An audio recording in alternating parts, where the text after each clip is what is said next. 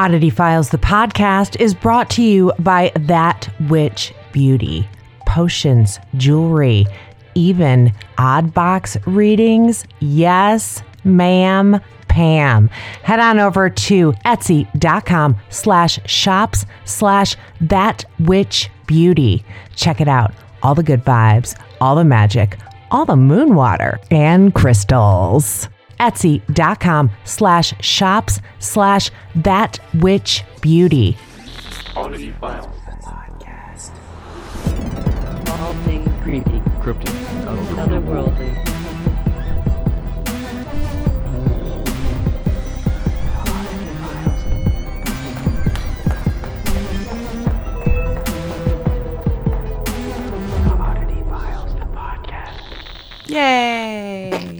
And we're back. Always. Always. Welcome back to the party, kids. It's been a week for us. Not sure if it's been a week, a day, maybe just a couple seconds since the last episode of Oddity Files, the podcast. I'm Kitsy Duncan. Oh, and I'm Nick Floyd. they hit my microphone. We've got all the stuff and all the things paranormal for you, fucking weirdos. We love you. It's true. It's true. That's a that's a hundred percent. If there's anything that you're going to get from this podcast, if, if there's a guarantee that we can provide to you, it's that we're going to bring you all of the weird paranormal stuff. All of it. Yeah, it's what we do. Because weird is the new cool, motherfuckers. I'm not mm-hmm. ending the show. Not at all. But The shortest episode in history. Oh, guys, I am exhausted. But what y'all want to hear about was my trip to Salem, which was fucking magical, pun intended. Oh my gosh. I forgot to bring it with me. Two seconds. You got two seconds? Okay. I have an hour. I have a full hour. Oh, you know, you know to go Hide it far. behind my back. Okay. Is that a Ouija board bag? Ooh. Why, yes. Yes, it is. I finally made it to the Witchboard Museum, which I have been following on Instagram for eons. And if you've listened to this show for a hot minute, you know that I ha- I want the pink Ouija board, the Hasbro pink Ouija board. Mm-hmm. Found out that it was a Toys R Us exclusive Oh. and I fucking got my hands on it. And it's even more magical than I thought it was because it comes with a sleepover bag. Oh my First God. and foremost, would you look at that? So fucking fancy. And you've got oh shoot, new headphones. Of course, not stretched out yet. Um, of course, the the, the lovely Oh my Ouija board that looks like it's straight out of a. Oh my God, what were those cartoons in the 90s? Frank Miller? Oh. Yeah. uh, Lisa Frank. Lisa Frank. Yeah. That's what it was. It totally reminds me of Lisa Frank. Super glossy, super fabulous. It's I mean it's the it's got all the regular stuff on it. It's just pink and purple and like teal. It's magical. On the bottom? What's on the What's underneath the letters? I can't read with It says gloss. goodbye. It says oh, the- goodbye like those are the numbers. Okay, is that Oh yeah, yeah. is that like an original version? Yeah. Yes. it's in great condition. It looks brand new. It's amazing condition. And then, even after being in my suitcase, um, you've got the the the pink, Oh, hot pink plastic planchette. Out of here. Is it not amazing? And comes with the original little uh, instruction book. Wow. No box, but I'll live. But this is what cracks my shit up. This was literally meant for girls' sleepovers. It came with little cards. And they're not tarot cards or anything like that. I haven't read the instructions. They're question cards. Yeah, of course. So this one said, Who wishes I would sit with them at lunch? It, it gives you questions to ask the board. Oh my God. Will I ever be on reality TV? Is another question. So it's like a, it's treating the Ouija like it's a magic eight ball. Literally. What like the if you can, if you're like 10 and can't come up with your own questions, you pull a card. Um, will I win the lottery someday? oh my God. If the Ouija board could give me a pet, what would it be? Are you freaking kidding me? I'm trying to look at a year here. Let's see. I want to Early 2000s, I believe. Oh, it was that late. Yeah, I really thought it was the 90s. Let's see. Toys R Us pink Ouija board. It's a Hasbro, so that's a bonus. Apparently, uh, Hasbro since 1967. The games continues to be sold. Da da da da da da da da da. Pink edition's also available for $33.99 on Amazon, and this article was written in 20, 2010. Yeah. So it had to have been, yeah, it had to have been early 2000s. That's so wild to me. 2008 is when it came out. Okay. So there you go. I have been looking for one of these, for, and I figured I'd just get the board. Yeah. I didn't even know it came with the sleepover bag or the little question cards. Are you freaking kidding me? I Born in the wrong decade.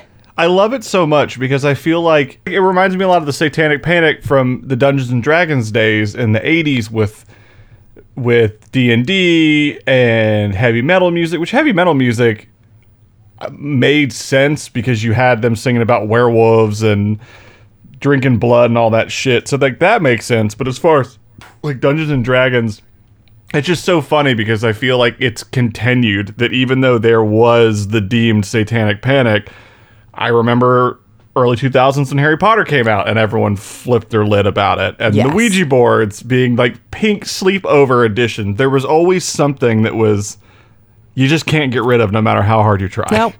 And I love it. I freaking love it. And the Witchboard Museum is in a shop full of, in the back of a shop full of all the Harry Potter stuff.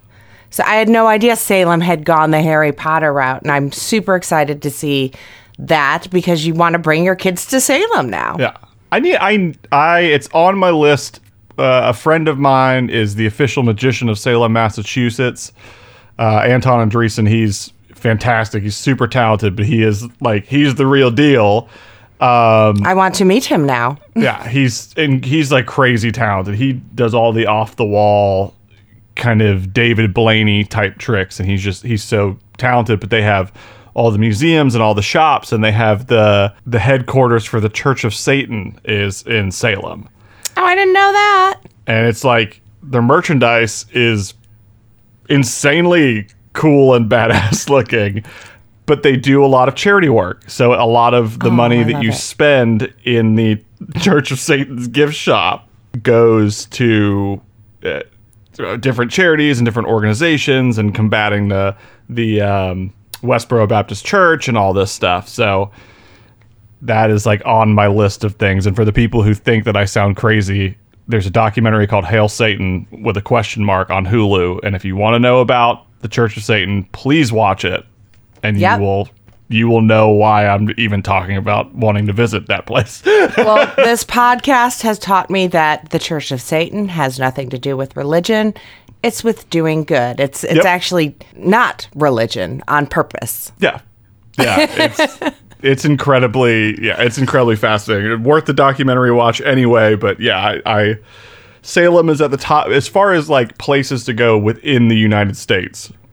Salem is, I feel like, I feel like is at the top. Like the apps, I think I think Roswell, New Mexico is number one, Yeah. and then Salem is number two. Which of course, all the places that are on the top of my United States list are weird places. Fuck yeah, they are. Fuck yeah. So this is my third trip to Satan. Uh, to Satan. to Satanville. my third trip to Satan, um, to Salem. And the other two times I had gone in October, I'm never going back in October, ever, ever, ever again. Crazy. It's too much. It's just too much. Um, I was able to walk freely into any shop. And that's what I did. I, I finally went through these shops and was able to spend time in them and learn a little bit about them. I bought lots of books, um, some candles. It was, it was, I mean, pun intended, it was magical. That's I mean that's the way to do it because I think a lot of people forget. I I know that Salem does stuff, a lot of stuff in the month of October, but Salem is Salem, and the history of Salem it still exists any given day of the week of any Yeah. month of any year. And if Yeah. you go in October, it's like going to a water park the first week of summer. It's just, Literally. you know it's going to be chaos. So just wait and go in November when it's nice and cool and get the fall weather and the winter or whatever you want to do.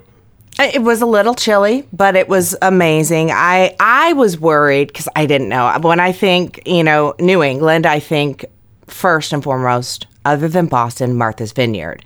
Yeah. Now that island fucking shuts down after October. Right. So, thank God, I went with Tiffany and KJ, my my co uh, investigators, stars, whatever you want to call it, from Paranormal Crossroad. It was KJ's first trip, and I think she fell in love hard. Um, and Tiffany lives right out there, so it was absolutely amazing. I loved it so very much. I didn't realize Tiffany lived out that way. That's super cool. Um, She lives in the Bridgewater area. She lives in the middle of the Bridgewater Triangle.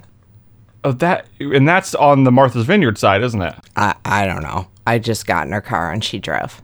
That I mean, what a sweet place to be able to take weekend trips either way. Because for those of you who are listening who did not know this, Martha's Vineyard is where um, they filmed a lot of the movie Jaws. And that's why I get my husband there as often as I do.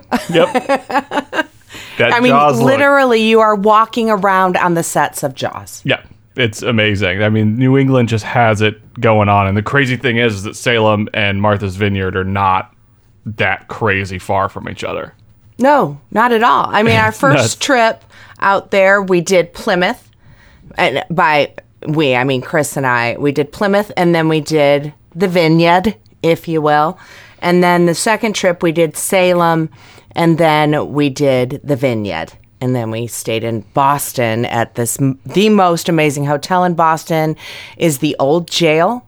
It's fucking ginormous. It was Mm. cleansed before they turned it into a hotel by 100 monks of any spirits Oh. or negative energy that was left behind, and it's it's a beautiful place. Can I remember the name? cool. Fuck no. Oh, I thought it was just called the Old Jail, but I guess that might I not be a good name for a hotel. I, I may have stole the little t- two seconds again. I will cut this out. I hope you don't. Even though you can't hear me.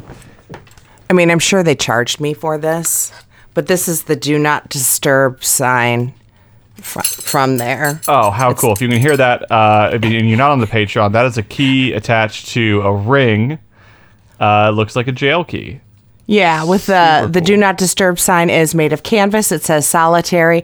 It's the Liberty, a luxury collection hotel. It says on the back. That's why I wanted to grab it. I want to give them full props. It is an fucking awesome hotel. Just make sure you stay on the jail side because they built up a part that's like, you know, all the hotel rooms. But Chris and I actually stayed in uh, the jail part of it. It was very cool. That's so neat. I would love. I feel like I see a lot of shows and stuff of people who travel around the country and eat at places. I mean, you got the fancy restaurants, or you have like the the diners, drive-ins, and dives types re- restaurants, and you see people who go see these landmarks or see these museums. I would love to just do like a Atlas Obscura trip around the country where you do the the weird stuff. You just do all oh, the weirdest shit. in Oh, Old all the cities. motels where like murders happened, and that would be magical. Yeah, or like that hotel would be an amazing Yeah. experience to to be able to do that and do all of the the strange left of center speakeasies, m- like old historical like murdery hotels, haunted places, whatever it is. That would just be so damn fun. Haunted bed and breakfast. Oh my Mm. gosh, yeah, it would. Yep. Again, maybe someday when we, we're a production company and not just a podcast. and you can uh, listen if you're on patreon you can give more and get us closer to that goal where we can get a van we can brand the van uh, we can quit our full-time day jobs and we can just travel around and film experiences of going to all of the weirdest places in the country and then maybe the world one day Look at you. You're so fucking smart. You're so wicked smart, Nick. Look what you so brought back wicked with you. smart. It was absolutely amazing, though. We were also guests at the Ocean State Paracon the next day, which is put on by Rise Up Paranormal. It was lovely. It was it was all for charity. Um, Ken DaCosta who was actually in one of the Oddity Files episodes, one of the lost episodes that is up on YouTube under Oddity Files crew. It's called The Pain House. I was introduced to him by Tiffany. Um, she actually, when she was trying to help me get in touch with my abilities, uh, the, vibes I get at these locations, uh, we set this up and she kind of walked me through and led me through trusting the feelings I was feeling and going with them. And in the process of that, I heard a little girl. Carter heard the same thing. I- believe it was briefly picked up on cam- picked up on camera, but it was we were talking over it. Surprise! I feel like we're always talking over. But a little girl goes, "Play with me." It sounded like one of those dolls where you pull the string on it, and it just goes, "Play with me." When was that? I feel like you. I feel like I was with you the weekend after you, You did that. absolutely were. It was before one of the events we did together. Yep, and you showed it to me. Uh, you showed it to myself and then the other guys that were on my team at the time. Yep. And we all gathered around, and we all you showed us like three clips, and that was the one that you started with. And I feel like all three came from that investigation, and then I think one uh, shortly before that where you just got you just like it was like three it was like two trips back to back of like the craziest shit that you've ever experienced up at that until that point Oh, absolutely. So and then, nuts. you know, we went to Bobby Mackey's and fucking got a coast on camera. So Yeah. there you go. it just gets better and better. Um, but Tiffany did her gallery reading to open the show at Ocean State Paracon, which was in a cute little casino. Can I remember the name? Of course not. Um, but follow Rise Up Paranormal on all the stuff and all the things. And then KJ and I ended it with a Women in the Paranormal panel. We moderated it, and it was so much fun. They had a, a, a several female investigators and a self-proclaimed like legit top to bottom. Even her outfit screamed at witch, and um, we just kind of heard things from their perspective, and it was a really good time. that's so cool I started it with just because it's women in the paranormal doesn't mean we're men bashing or this, but I said, but girl power. So Yeah, absolutely, absolutely. God, I mean, God knows we need far more. Like almost all the shows that are on the Discovery Plus are all male led, and it's like you know, women do this too. right, right. I think Amy Bruni is the only like female lead, and it's her and Adam on Kindred Spirits. So good for her for branching out and doing her own thing. But it was wonderful, and the ladies were great, and they all came up to us afterwards and thanked us for. You know, uh, putting them in the spotlight like that. And I, I asked questions like, why why do women have the i feel the upper edge when it comes to speaking to children spirits sometimes because is it because of our maternal instinct and things like that. But I, I just feel like women in general are are trust their gut a little more. And if they're feeling weird they're not afraid to say it uh, I'm not man bashing, but in any way, shape, or form. I know men are getting more in touch with their. It's not even a feminine side, but their feelings, if you will. But Yeah. back in the day, it was all like, "Come at me, bro," and and women It in the field, I think, is helping that. Yeah, No, I, that, I think that's is. why I'm. I think that, and, and I'm happy to see like Demi Lovato, and I'm happy to see Kristen Stewart have her own. She's got a paranormal show that's coming, and you have Kesha we that has a paranormal show. Yeah. There, you know, you have these uh, female celebrities who have these shows coming, but I have always been far more interested in uh, women who in the, the paranormal field in the industry of the paranormal because I truly believe as far as like what women how they grow up with the clickiness and with all these things that they kind of come into their own much sooner than I than men do. And there is this layer of confidence that's there. And I think from a paranormal perspective, that layer of confidence, that trust that's just that just women have, like where you just trust to have a conversation and and let everything go. Like with my therapist, I refuse to have a male therapist because I just trust women way more.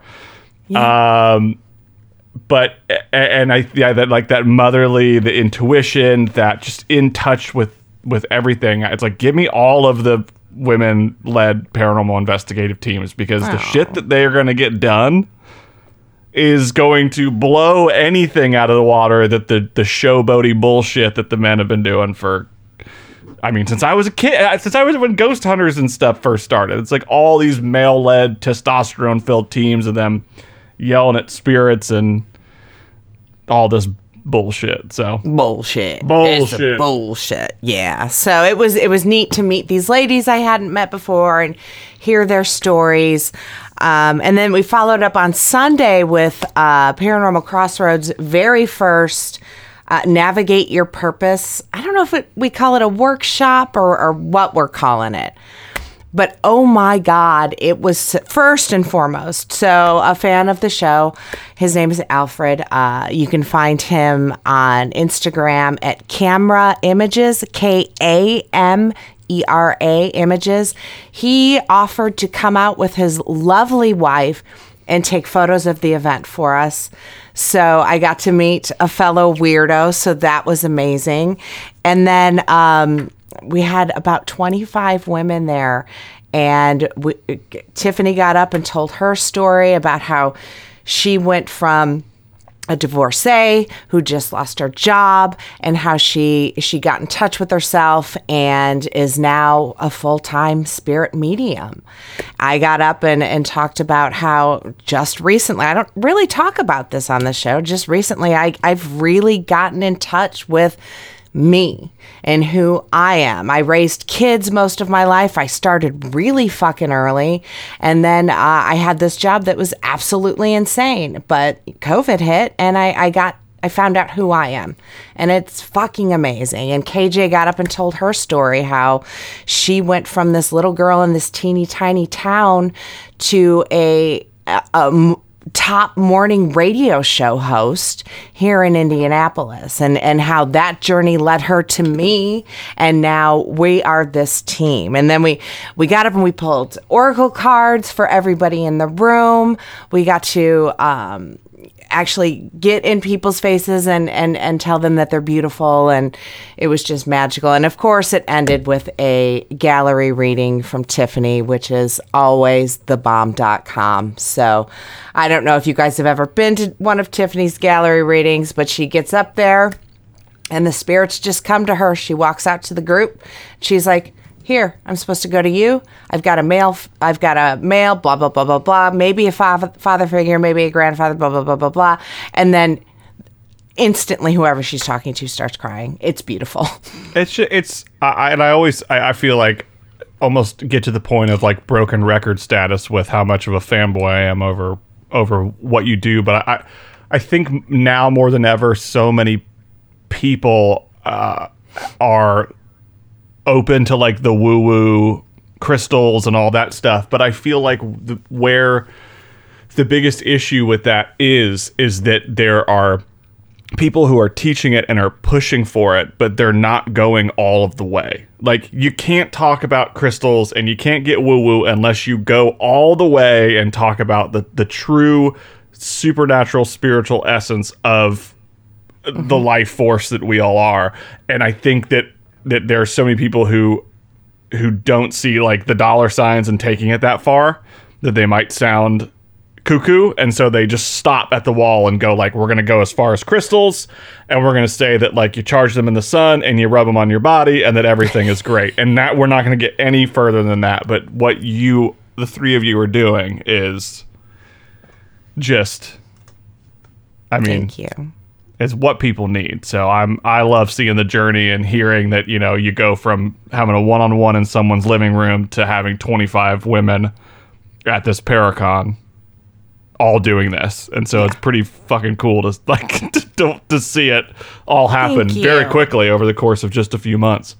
Well, we've decided we we want to do more, so um, we are gonna be announcing not right away because I fucking need a rest, and then we absolutely want to do more. And it was all women that maybe kind of sort of believed in the paranormal, but they they loved. I sold some books there Yeah, to women who didn't even know who I was. It was it was beautiful. So anybody who might be listening, a, a few of them actually have messaged me and said they started on episode one of the podcast. So when you get here, thank you so much for When being at that sole purpose event in Halifax, Boston, which was the very first navigating your purpose. So So cool. Many more to my- come. yeah, yeah. Many, How are you doing, more. Nick? I'm good. I'm you know I'm navigating my purpose. I think as we go into the next year. So I'm I'm just gonna say it. Meditation is key. It sounds so fucking scary, but you get on YouTube, you get those mo- guided meditations, and just just get to know yourself, people. Okay, Yeah. I'm not gonna Yeah. get any more woo woo than that, but get to know get to know who yourself. But ta- I mean, just talk. I think. Uh, I think as we're getting it's like 2022 finally looks like just a year, like just a year, and I preach, think brother. people are starting to talk, and Yeah. and I I think it's great, and I think the right conversations are happening, the right people are saying the right things, and I think that I think everyone just needs to, like listen a little bit more. And like really listen to what people are trying to say, mm-hmm. and I think and really can all go in. listen and Yes. and don't worry about responding just listen Yep. and then you respond Yeah, yeah. Like, and and I think I, a lot of people get caught up in like what listening really is, and I think that it's like it, you need to just process what people are are trying to say. Uh, and what their intention is in the words that they are making an effort to get out and put into the world and have it a clear intention and so it's just i don't know it's it's a beautiful thing to see someone say something and then people listen and everyone take away the same thing or take away different good things from the conversation uh, or from the statement and then they all talk about it and, and stuff like that. And that's how movies and tv are supposed to be but we just consume at a, such a crazy rate that we're not stopping to talk about stuff literally i, I binged five episodes of Locke and Key today it's crazy. It's crazy. So I'm hoping now that things are settling down. I say all that to say that now that things seem to kind of have plateaued, that we're going to start listening and ha- you know finding takeaways because that is my therapy. That's what works for me. yeah talking and hearing experiences from other people and hearing your experiences and uh, taking away what I can from that stuff. That's what life's about. yeah thank Got to get you. back to it. we do it's time it's time and i feel like the world well most of the world is ready I think that that connection is, is going to happen, and I think that it, it's going to kind of shift something in people's minds of like, okay, normalcy is here. We can now stop talking about the COVID, all the bullshit the, the, tw- the, the two years of COVID, and we can start talking about like, how was your day? Yep. What's this thing that you watched that you really like? Let's talk about it. yeah oh, you god know. from your mouth to the universe's ears sir my so hope. i have been talking this entire time do you have anything to catch us up on I've got nothing. I mean, I feel like that's really it. Uh, uh, definitely, like I've been watching a, just a ton of stuff, but I'm just like, uh, Ghostbusters was great. I saw that. That was fantastic. i'm gonna see that tomorrow It was great. How anyone could not like it is like, I, it's like a litmus test. It's like what Dune was for me. That if you tell me that you hated Dune, then I probably don't want you to recommend movies to me because it means you just don't like fun things or good things. like, Hey, I, I think that's a great idea. That's a good litmus test, as you said. Yeah, but go, I think Ghostbusters is even more of a commercial side of like if you didn't feel any joy in this movie at all, like even if it was like a second, then don't tell me what I should be watching. Yeah. yeah. Well, nobody should be telling anybody what they should be watching. Just do it. For fuck's sake. yeah. So anyway, that's that's Ah. it. Ghostbusters was great, loved it, had a great time, and I think everyone else did too. My sister saw it the same night I did, and she called and she's like, "That was amazing. My boyfriend and I loved it. It was amazing." I'm like, Oh. "Thank you. I'm glad that you also enjoyed it." I love it. I'm I'm just gonna hit on this and we will talk about it on the next episode because again we're 30 minutes in. Surprise. Of course we are. Um, I had fi- I finally met Andrea Perron. She was one of the children who grew up in the Conjuring house. Had dinner with her. Was she a paragon? is- Yes. Okay. She's a fucking delight. And her thing isn't it's the paranormal, but it's not ghosts and spirits. It's aliens, baby. Oh. So we'll talk more about that. And I'm just going to put this out there. Apparently, I'm a Palladian. Anywho, let's go on to paranormal in the news. The pala- like, are you talking like a wizard? No, that- like an alien. Oh. That's all I'm giving you. We'll oh, talk Oh, next shit. time. To be continued. Look at that tease for the next episode. Now stick around. Yeah. Don't hit, don't hit unsubscribe. You got to stick around until the next episode. Yeah. If you want it, you better tell all your friends to subscribe. Okay. Um, paranormal in the news comes to us from Coast to Coast AM. UFO abducts woman in Argentina and returns her 40 miles away. In a bizarre story out of Argentina, a missing woman was found 40 miles from where she had last been seen and told authorities that her puzzling disappearance was precipitated by the sighting. Precipitated? Yeah. Yeah. Oh. precipitated. Pre pre- okay i'm just going to say precipitated and hope it's right. Yeah. by the sighting of a mysterious white light that some suspect could have been a ufo According to a local media report, the very curious case began on Monday morning. This was written the 22nd of November in the town of Ca- Catr- Catro, Esquinas, when the unnamed woman at the center of the odd account was reported missing. After a lengthy search, police wound up zeroing in on an area where they subsequently found the disoriented woman the following day, and she had quite the story to tell. Unable to speak as a result of the puzzling incident, she wrote a message explaining that she had gone out of her out to her patio after hearing a strange noise emanating from her yard and then spotted an inexplicable white light. Amazingly, the woman claims that a few hours later, she woke up 40 miles away on the side of the road in the community wherein authorities ultimately found her. They knew to look for her there because upon her reappearance, the woman made several odd cell phone calls to friends and family wherein she said nothing, but they could hear a peculiar buzzing sound. The witness has since regained her ability to speak and is recovering in a nearby hospital, though she has apparently not provided any additional details on her disappearance. Adding a layer of intrigue to the case, why not Coast to Coast AM? A witness has come forward saying that they spotted an inordinately I know that's wrong. Bright light coming from a seemingly out of place object in the sky over the general vicinity of where the disappearance had unfolded. But the sighting appears to have taken place several hours after the woman had purportedly reappeared. As one might imagine, the weird account has piqued the interest of UFO researchers in Argentina specifically Oscar Mario, who has stressed that he is not jumping to conclusions about the matter. That said, he also noted that the woman nor her clothes appeared to be no worse for wear from the 40 miles journey, suggesting that she did not walk. Huh. Yeah, I like it. Interesting.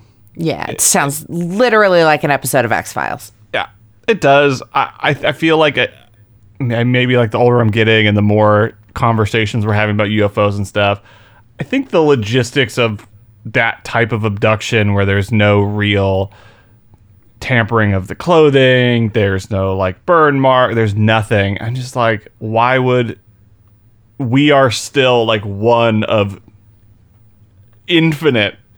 Infinite. like infinite galaxies. Why has a craft honed in specifically on earth to pick a woman up and then drop that woman 40 miles away and there would be no sign of any i don't know. It just i think there's a there's a line between fantasy the more i give this thought because i've never been a big alien person. I've like bigfoot feels very grounded to me Of course.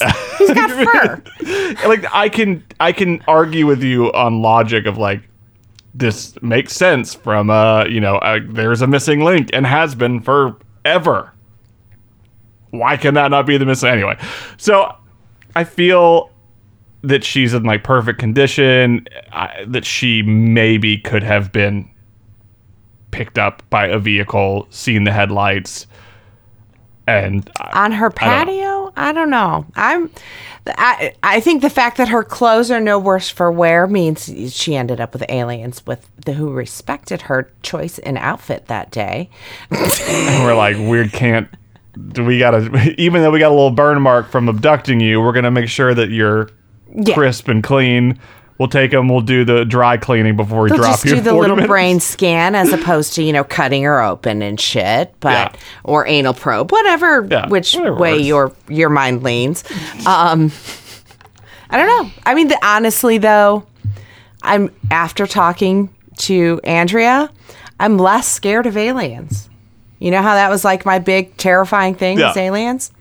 Feeling a little better about it. So again, next week. Um, so it's your turn to go first. Okay. Well, then I'll tell you a story. This is going to be tricky because it's it's two stories kind of in one, and the only reason why I have one pulled up is to kick off the story, and then because there's a conflicting and kind of important piece uh, in one. Look at you doing the other. research. I love trying it. to, trying to.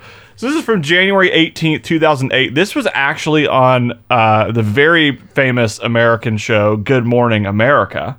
Oh, really? Yeah, and this is uh, this was on ABC's website. Um, it happened January 18th, 2008. UFO investigators flock to Stephenville, Texas. A team of six investigators from the Mutual UFO Network will be interviewing citizens of Stephenville, Texas, who say they spotted a UFO at sunset on January 8th, 2008. Hmm. For those who don't know, the Mutual UFO Network is a non governmental group interested in documenting UFOs. State Director Ken Cherry says that the network has received calls from 50 citizens who say they witnessed a UFO and that the number and credibility of the people is exceptional. Oh, shit. So that is sort of where it starts. This obviously this happened in January of 2008. This was a uh, worldwide new worldwide news article that spread that was just saying this happened. MUFON is going to this rural little town, um, and they are going to get uh, quotes from the people who uh, saw this thing and what they Yeah. saw. Yeah. So on July 18th, Two days 2008. after my birthday. oh, look at that. That's got to mean something. Uh, MUFON released a 77 page report on the sighting, which is wild. And so this is that report. This is a summary of that report. The MUFON report entitled Special Special Research Report Stephenville, Texas was written by Glen Schulze and Robert Powell. Schulze has radar experience from working at the White Sands Missile Range. Powell has a chemistry degree and has extensive experience with semiconductors from working for advanced micro devices. The report is an analysis of radar records from the Federal Aviation Administration and the National Weather Service, obtained through several Freedom of Information Act requests, and comparing them to witness accounts. Schulze and Powell concluded the radar data confirms the witness observations of an object as well as the Air Force's statement that said 10 aircraft were operating in the area. They said that it is too difficult to say what the witnesses saw, but that there was something there. Fair um, enough. Um, that seems very vague. It is vague. It's MUFON. Twice they say radar picked up an object traveling at nearly 2,000 miles per hour, and at other times it showed a slow moving object. It's also vague as hell. Yeah. So I love this story. Much media attention has been focused on the report's observation that radar records show one of two objects moving directly towards the Prairie Chapel Ranch in Crawford, Texas. This is home of the United States President George W. Bush, which has oh, been shit. nicknamed the Western White House. No. They didn't draw any conclusion as to why such movement was observed, but it was observed. Crazy. Insane. Yeah, it just keeps getting wackier and wackier. The authors also concluded that military air activity was heavy at the time, but that the radar records show no overt action toward the unknown object. They expressed concern about the possibility that this could have been a terrorist aircraft with no transponder. Maybe. Hmm. Maybe. Possibly. Again, vague as fuck. Vague. Schulze and Powell stated that they felt that they had stonewalled, they had been stonewalled in some of their FOA, FOIA requests by some government agencies. They encouraged the government to more readily provide uh, more information about the incident. The Stephenville incident on January 8th saw dozens of witnesses reporting a large object in the evening sky that hovered above the community before it took off at high speed. This is where it gets interesting. Stephen Allen, a pilot, observed the object from the ground and described it as being a half mile with flashing strobe lights. He also said that it was pursued by two fighter jets when it disappeared at a speed he estimated to be around 3,000 miles per hour. What? Crazy as shit. Uh, he said, and this is a quote I don't know if it was a biblical experience or somebody from a different universe or whatever, but it was definitely not from around these parts, Allen said. Uh, uh, uh, oh, okay, Allen. Good old. Chill your tits. Good old Steve Allen. Another witness was local law enforcement officer Leroy Gaitan, who reported it as a red glowing object suspended 3,000 feet in the air, saying, quote, it was so fast I couldn't track it with my binoculars. Okay. But I mean, the- that's that seems like the most um, telling comparison to how fast that thing was going. Yeah. I mean, because I feel like you have a pretty tight. But if. I don't know. That one's hard for me because it's zoomed so far in with your binoculars that when you lose sight of something, it's pretty fucking hard to find it again because they'll, you're zoomed so far in you can't see what you're looking at. But you can follow an airplane with that. You That's know what I'm saying? That's why That's- it made sense to me. I guess, yeah, once you have the binoculars on, airplanes seem like they're moving slow and they're easy to keep Yeah. up with. Yeah. So the most interesting uh, documented interview was with a man named Rick Sorrells. And this one's interesting because Bring it, Rick. there's another person involved in this story, which is or in, in this uh, specific interview, which is pretty wild. So he says he Rick says he saw the object while deer hunting in the woods. He said, quote, you look at the trees, and it was right there, he told ABC News. He estimated it to be the length of three or four football fields, though he could not be entirely sure due to his vantage point. Rick later claimed that military helicopters have since overflown his property at low altitude and that he's been getting strange phone calls. Ooh, men in black, men in black, men in black. He also claims that an unknown man came to his door, knocked, and told him, quote, Son, we have the same caliber weapons you have, but we have more of them. You need to shut your mouth about what you saw. Oh, fuck! Poor Rick. In an interview with Empire Tribune, he said, I'm sitting here trying to decide whether or not to open the door. We're just standing there face to face, looking at each other. I'm thinking he's dressed for the elements and the dogs are raising such a ruckus, he must know he's in danger of being caught. That's when I realized he wanted me to see him. The man then turned away and walked into the woods. The United States oh Air Force initially said witnesses must have seen reflections coming from commercial airliners. However, they later clarified that 10 F 16 Fighting Falcons had been on a nighttime training mission in the area on January 8th. Saying in the statement, quote, in the interest of public awareness, Air Force Reserve Command Public Affairs realized an error was made regarding the reported training activity of military aircrafts. I'm calling bullshit. Well, and that's where the discrepancy comes into play. So, according to the report, an Air Force spokesperson named Carl Lewis said the aircrafts were from the 457th Fighter Squadron, and the error in the initial report was due to an internal communications problem between offices at the base.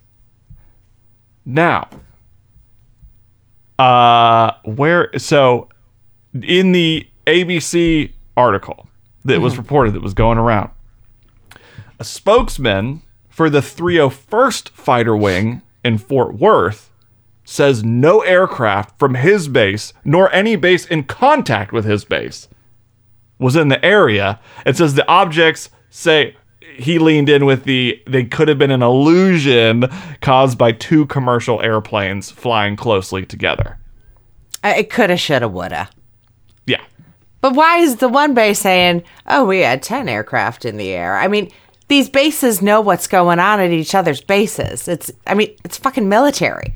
Yeah. Well, and the fact too that in the MUFON report specifically from Schulze and Powell, um, the Freedom of Information Act, they were getting some hesitancy about what they were allowed to see, and that's not really supposed to like. It was very picky and choosy of what they could get back. So For that specific sighting, yes, so weird. Yeah, yeah. So it's uh, it's very similar to if there is, it's like if there's something nearby and you see, you say you're in traffic and there is a cop car pulled over and he's directing traffic.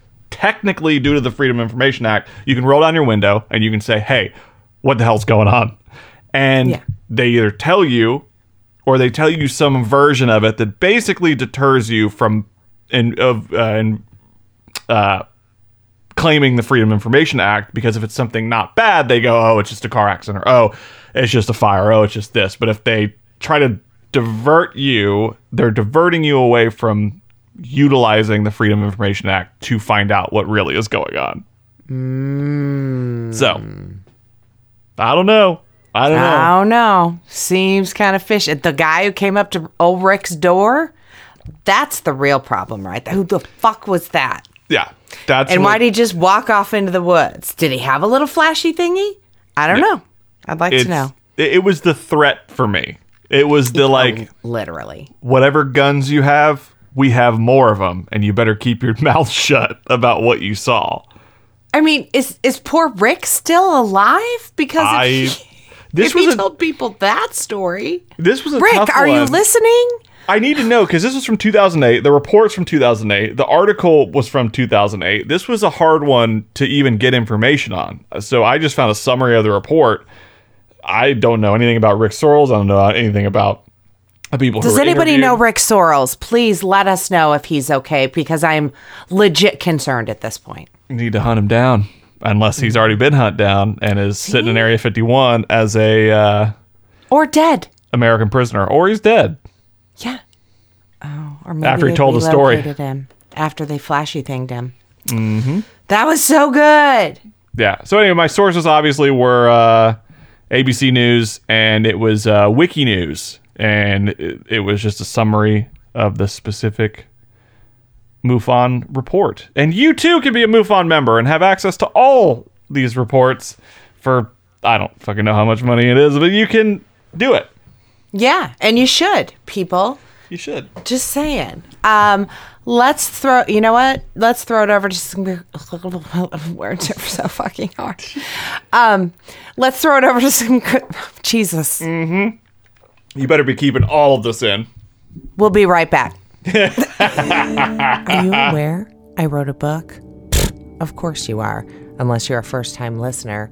I wrote a book called I'd Rather Talk to Dead People about my experiences at some of the most notoriously haunted locations in the world. Find out why Johnny G's Beat says one of my 2020 favorites, or why Christina says wonderfully written and exciting. Katie says it's one of her best reads ever. Corey says it's paranormal investigating with heart. Head on over to amazon.com or barnesandnoble.com and just search I'd rather talk to dead people by me, Kitsy Duncan.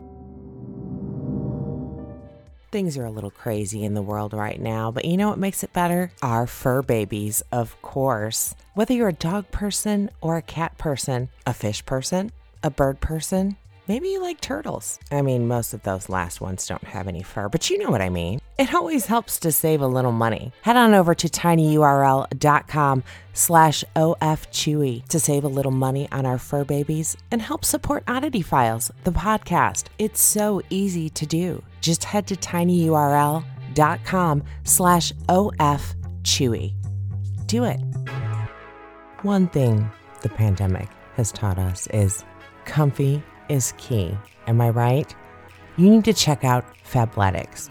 with styles for both men and women. Whether you're working out while listening to Oddity Files or, you know, just hanging out on the couch watching something creepy on TV. And now, with this exclusive Oddity Files promo URL, which is tinyurl.com slash fabletics VIP, you can save 70% off of everything or get $12 bottoms when you buy two. Head to tinyurl.com slash Fabletics VIP. New VIP members exclusive 70% off statewide offer valid in select Fabletics products on the first order you place as a new VIP member and is subject to availability at fabletics.com. Offer cannot be applied to previous purchases or the purchase of gift cards and cannot be redeemed for cash. Offer cannot be combined with any other offer, promotion, or discount. Discount is automatically applied at checkout.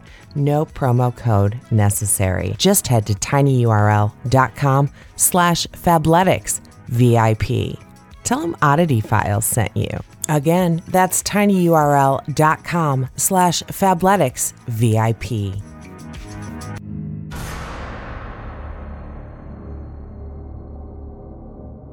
Like the idea of an escape room, but don't want to leave the house? I feel ya. Have you heard of Hunt a Killer? It's this really neat concept, and it's delivered straight to your home. And you know what? They need homebody detectives just like you. After her sister Beth's death is declared an accident, Gwen needs you to help prove she was murdered, sort through evidence, piece together clues, and catch the killer in this gripping murder mystery game. It's like an escape room delivered to your door every month. Find out why Bustle says a massive, intricate murder mystery. Does this not literally sound like a dream come true for any true crime fan? Or the Washington Post says it's not for the faint of heart. Is this calling your name? Does this sound like your jam? Head to tinyurl.com slash huntakiller promo to get your murder mystery sent to your door today. That's tinyurl.com slash huntakiller promo. Need more scares in your life? Well, duh, we've got you. Just head over to tinyurl.com slash get and you'll automatically get seven days free of this all horror, all the time streaming network. From their endless selection of the best in horror, the original programming and exclusive content, to their flexible membership plans, Shudder is exactly what you need. Plans start at under 5 bucks a month, and yes, you can cancel at any time. I mean, what are you waiting for? tinyurl.com slash get shudder. tinyurl.com slash get shudder. G E T S H U D D E R. Let's get scared. Wondering if your loved ones are around you? Wish there was a way to find out? Now you can. Introducing Paranormal Crossroad Spirit Sessions in home, in person. Limited time only. Book now at paranormalcrossroad.com. Oddity Files, the podcast, is brought to you by That Witch Beauty. Potions, jewelry, even odd box readings. Yes, ma'am. Pam. Head on over to etsy.com slash shops slash that witch beauty. Check it out. All the good vibes, all the magic, all the moon water and crystals. Etsy.com slash shops slash that witch beauty. And we're back. There you go, guys. I did keep it all in, Nick. Are you happy? I'm, Um, I'm glad. So let me see if I'm at the top of my story or not. Okay, so I've got a great story. And finally making it to the Witchboard Museum was literally a bucket list item for for me, as we've already discussed. But when I was there, the museum curator had brought up the story of how the name Ouija came to be. And y'all know I'm a sucker for a girl power story and a Ouija board. So let me tell you a story. And that story goes a little something like this. Until fairly recently, the name of the Ouija board has always been said to have been the combination of the words oui and ja, the French and German words for yes. But the true origin of the name comes from Helen Peters Nosworthy. Thanks to the research by famed talking board researcher, can you tell I wrote this myself?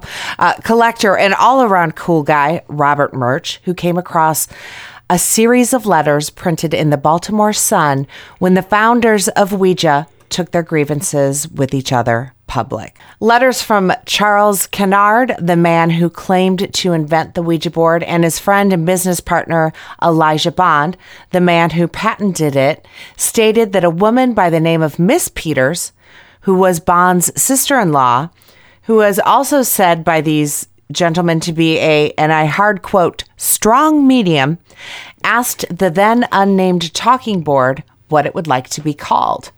The board spelled out O U I J A. And when asked what the term meant, it responded, good luck. So thank you so much, Helen Peters. Now, that board had a name, and that name needed to be patented. Did. Patented, and the board needed to be patented as well. Helen, who was also an early stockholder in the company, later accom- accompanied Bond to the patent office to help secure a patent. And most of the patent people, I don't know what they're called because I didn't write that down, pretty much said, yeah, right. But um, they finally made their way in to somebody who had would speak to them, and a relative of Nosworthy recently recounted the story for Robert Murch, stating that the patent office told them that they couldn't get a patent on Ouija unless they came to Washington to show them that it really worked. They headed down, and Helen sat at the board. Inspector after inspector, that's what they're called, passed them up the chain. No one wanted to be the one to give them a patent. Finally, the chief the chief of the patent office came in and said, You don't know me, and I don't know you. If this contraption can spell out my name, you've got your patent.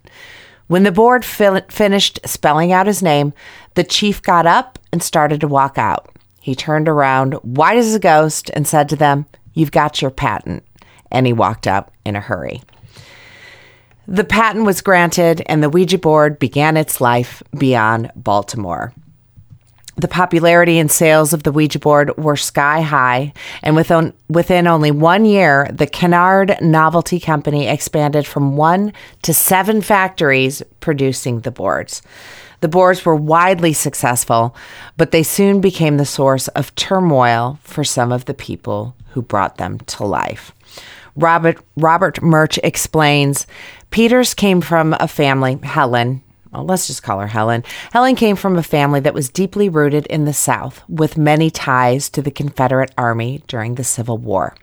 According to family lore, Helen and her siblings went out to a battlefield after a conflict and collected buttons off the dead soldiers' uniforms.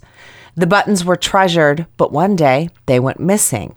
When the board was consulted about the whereabouts of the buttons, it named a member of her own family.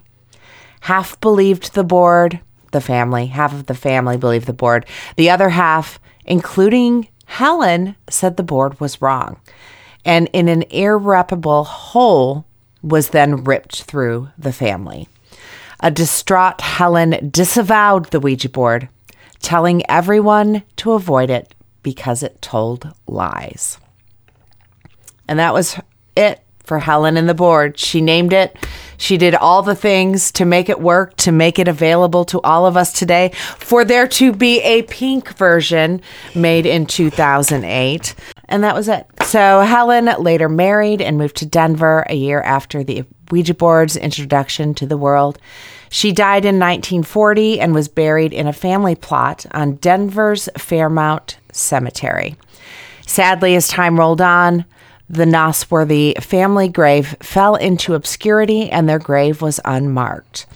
However, following the efforts of Talking Board Historical Society, funds were raised for a fitting memorial to Helen's place in Ouija history, and now a substantial memorial stands on her and her family's resting place.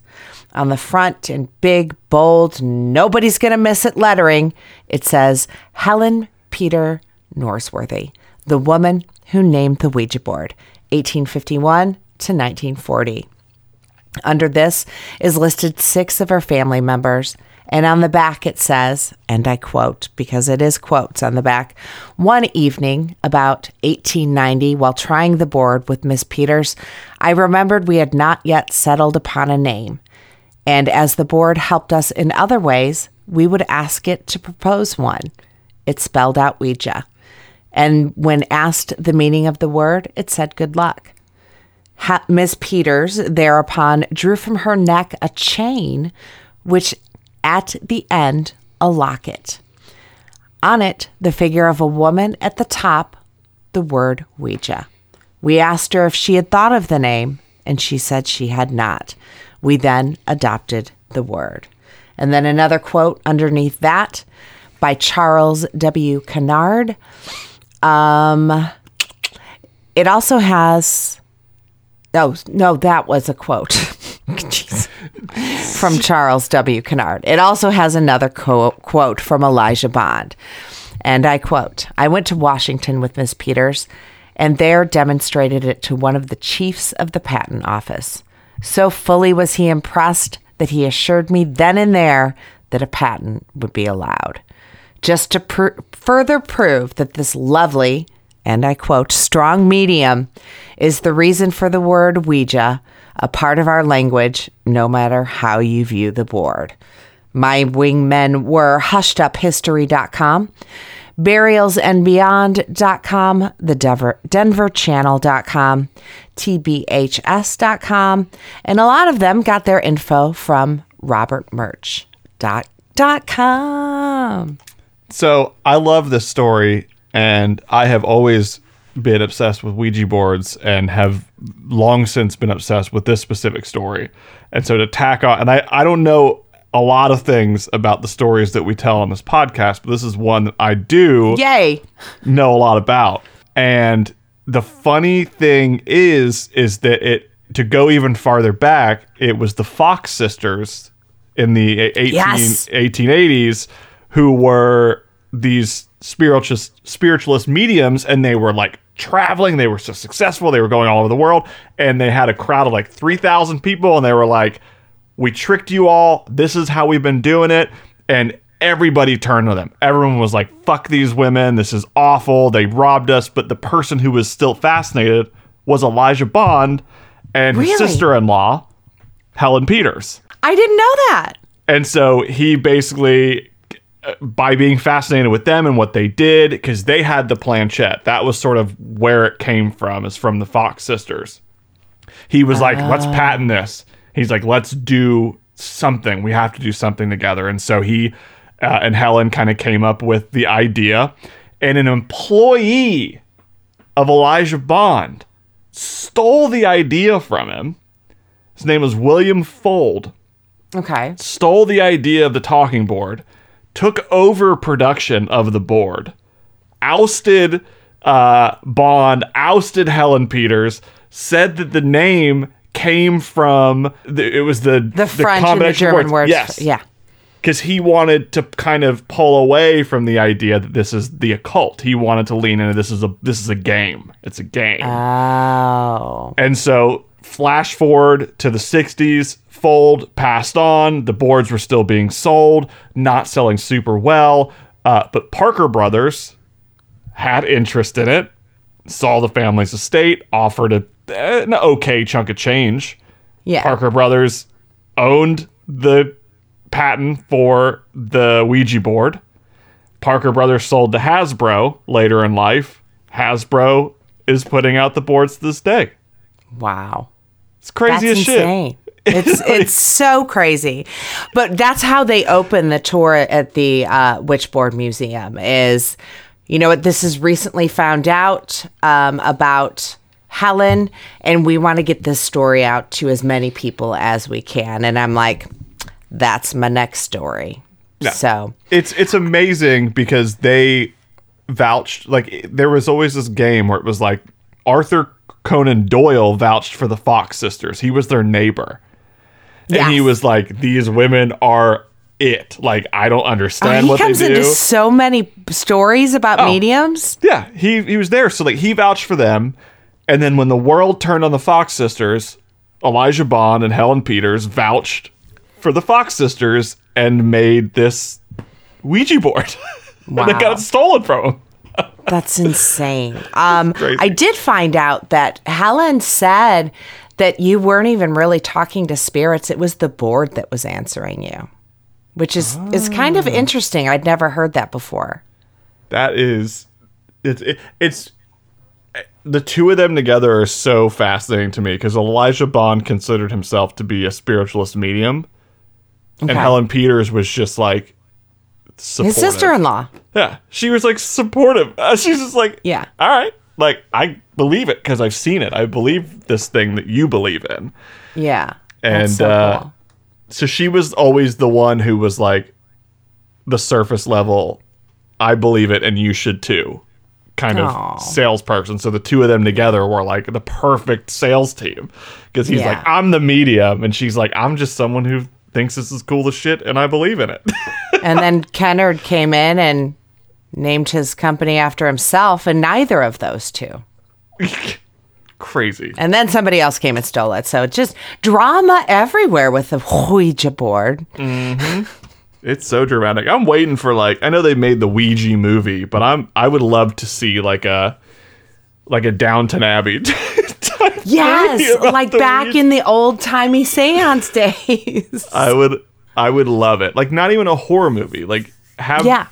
paranormal shit in it, of course. Yeah. But play it out like a historical biopic. Like show me that movie. That's what I want. Same Z's. Absolute same. Need you to send stories.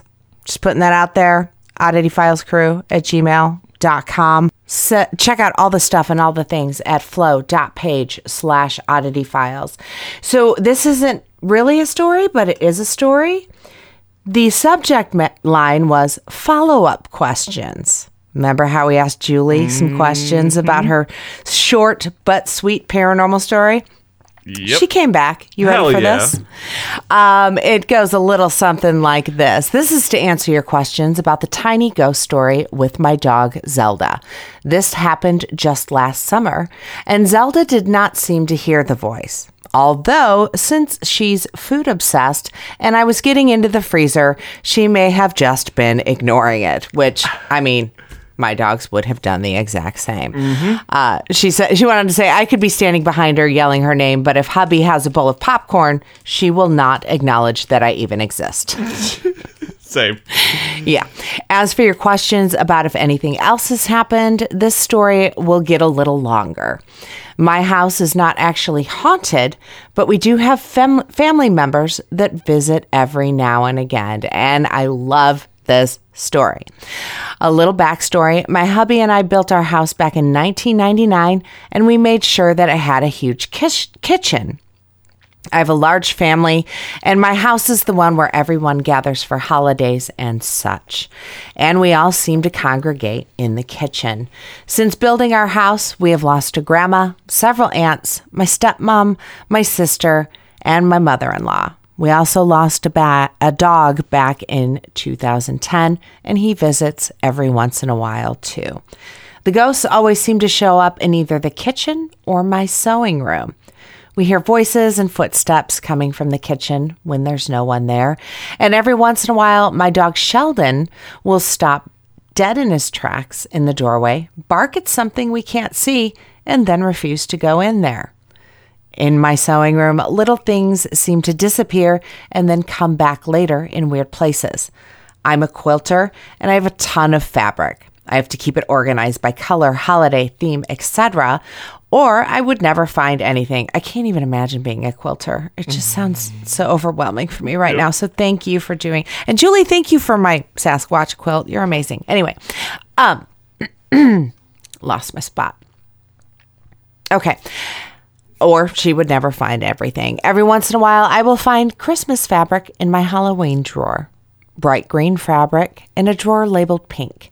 And just a few weeks ago, I found myself frantically searching for Star Wars fabric that I had recently gotten and ended up finding it in my Christmas box.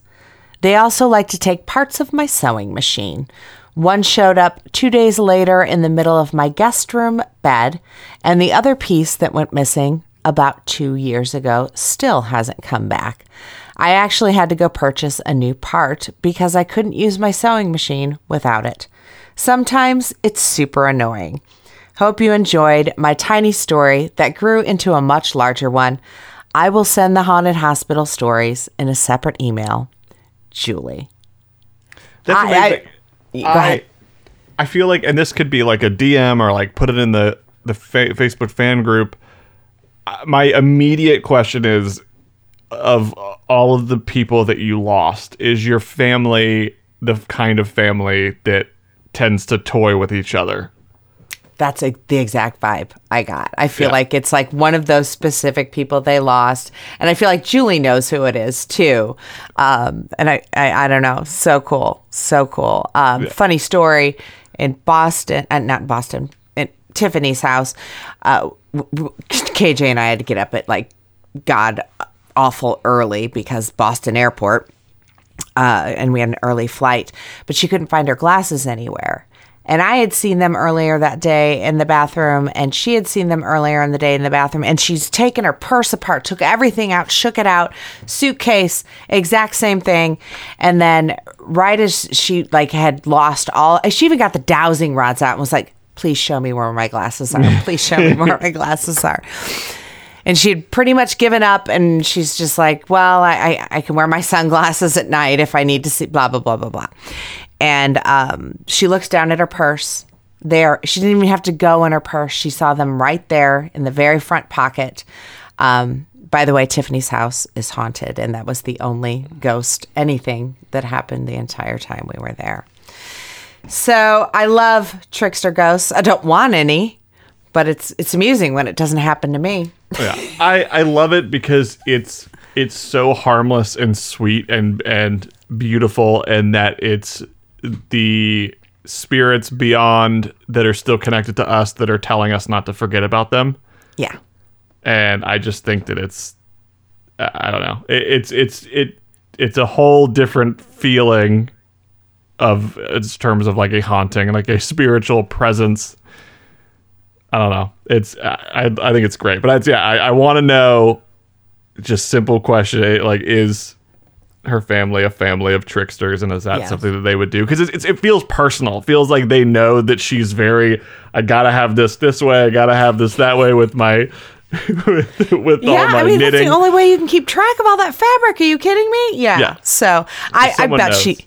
Yeah. So hit us up in the Facebook fan group. It's just Oddity Files fan group, and let everybody know the answer to that question, Julie. We'd love to have you over there. Guys, we appreciate you. Check out the Patreon page, patreon.com slash oddity files. Shout out to our podcast executive producers Ryan Hoke, Donald Blanchflower, Doug Malden Locke. I'm Kitsy Duncan. Weird as the new cool. I'm Nick Floyd. Ghost on. Yes, we did it. I know, only an hour and ten minutes. It's perfect. Oddity Files, the podcast, is brought to you by That Witch Beauty. Potions, jewelry, even odd box readings. Yes, ma'am, Pam. Head on over to etsy.com slash shops slash that witch beauty. Check it out. All the good vibes, all the magic, all the moon water and crystals etsy.com slash shops slash that witch beauty thanks for listening head to flow.page slash oddity files for all things oddity files links to our merch links to our sponsors links to all the things oddity files we appreciate your continued support we appreciate you spreading the word please don't forget to leave a review on wherever you're listening. Again, all things oddity files at flow.page slash oddity files. Theme music provided by James Grice, edited by me. Take care. We'll see you next time. No, you won't. You'll hear us next time. Bye.